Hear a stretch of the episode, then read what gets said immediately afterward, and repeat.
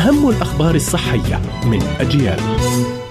كشفت دراسة حديثة أجريت في جامعة بنسلفانيا الأمريكية أن الشعور بالتوترات اليومية والتأثر بها يقل عند الإنسان مع تقدم العمر. ووجد الباحثون أيضا أن التأثر انفعاليا بالمؤثرات الخارجية المسببة للتوترات يتراجع مع تقدم العمر.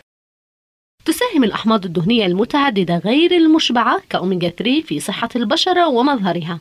ويساعد على رفع مستوى مركبات التي من شأنها التأثير في مستوى الالتهابات في البشرة. كما أن أوميجا 3 يعد من أحد المكملات الهامة جدا للأطفال والرضع وذلك بسبب الدور المهم الذي يلعبه في النمو السليم للدماغ من المرحلة الجنينية في الرحم. وله دورا لا يقل أهمية عند الأطفال المصابين بصعوبات التعلم واضطرابات التركيز وحتى الاضطرابات السلوكية. زيت السمك هو أحد أنواع الزيوت الطبيعية ذات الفوائد الصحية المتعددة والذي يتم استخراجه من أنسجة الأسماك الدهنية كسمك الرنجة والتونة والسردين والسلمون.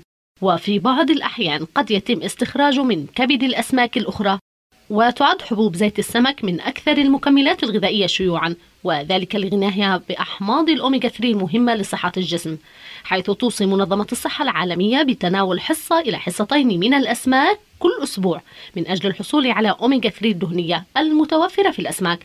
ولكن في حال عدم مقدرة الفرد بالحصول على هذه الحصة الموصى بها من الأسماك يمكن أن يساعد تناول حبوب زيت السمك في الحصول على ما يكفي من أوميغا 3 كانت هذه أهم الأخبار الصحية. قرأتها رزانة طه. إلى اللقاء.